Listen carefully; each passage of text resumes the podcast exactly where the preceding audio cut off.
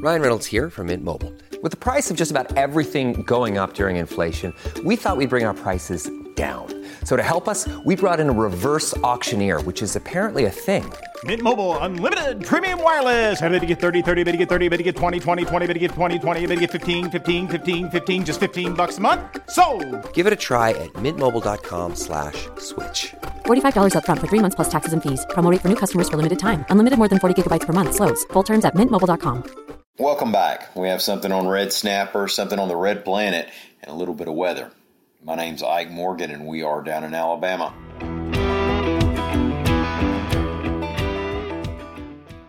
Earlier this year, the good weather and the social distancing on dry land led to a lot of red snapper fishing off Alabama's Gulf Coast.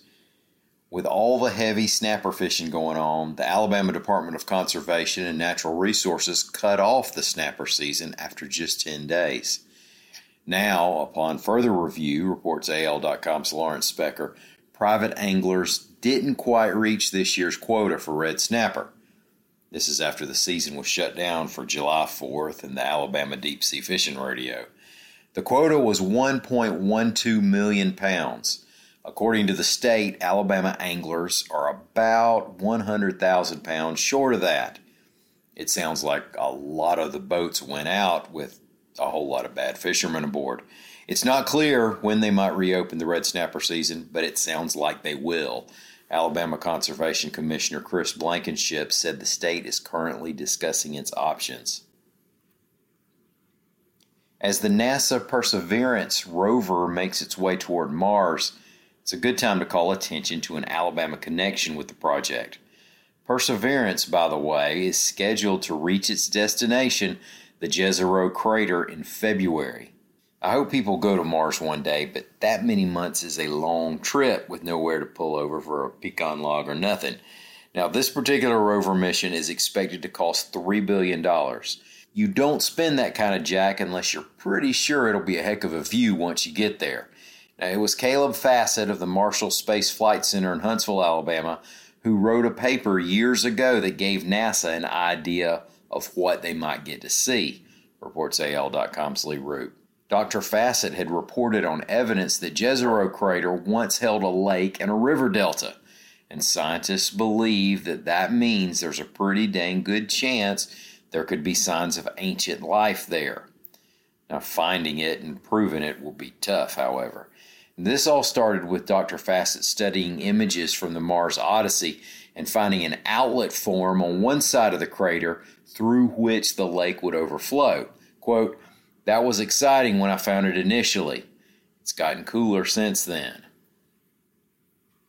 Weather reporter Lee Morgan's with us. We're going to talk a little bit about what's coming up for Alabama over the next 7 days.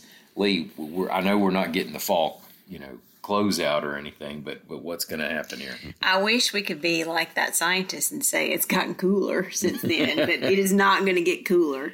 Well, maybe the latter half of the week might get a little cooler, and that's because it looks like rain chances will go up Wednesday through Friday. Now, we could see scattered rain chances pretty much every day this week. This is summer after all, but it looks like the chances could get a little bit better toward the end of the week, and the rain and the clouds that go along with it could help knock down the temperatures a little bit.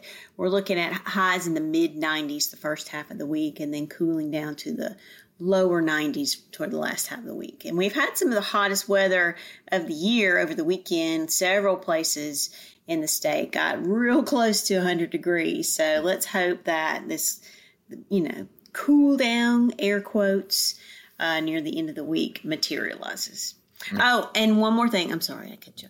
But we're also, the tropics are quiet close by, but the Hurricane Center is watching a tropical disturbance way out in the Atlantic, in the eastern Atlantic, that has a medium chance of becoming a tropical depression. So nothing to worry about in the short term. May not make it, may not ever be anything for us to worry about, but just something to watch. Okay. Yeah, I told them last week that the NOAA had upped its chances for having a heavy, hurricane season. You weren't around, but I took care of that. Oh, thanks for doing my job for me. I appreciate that. All right.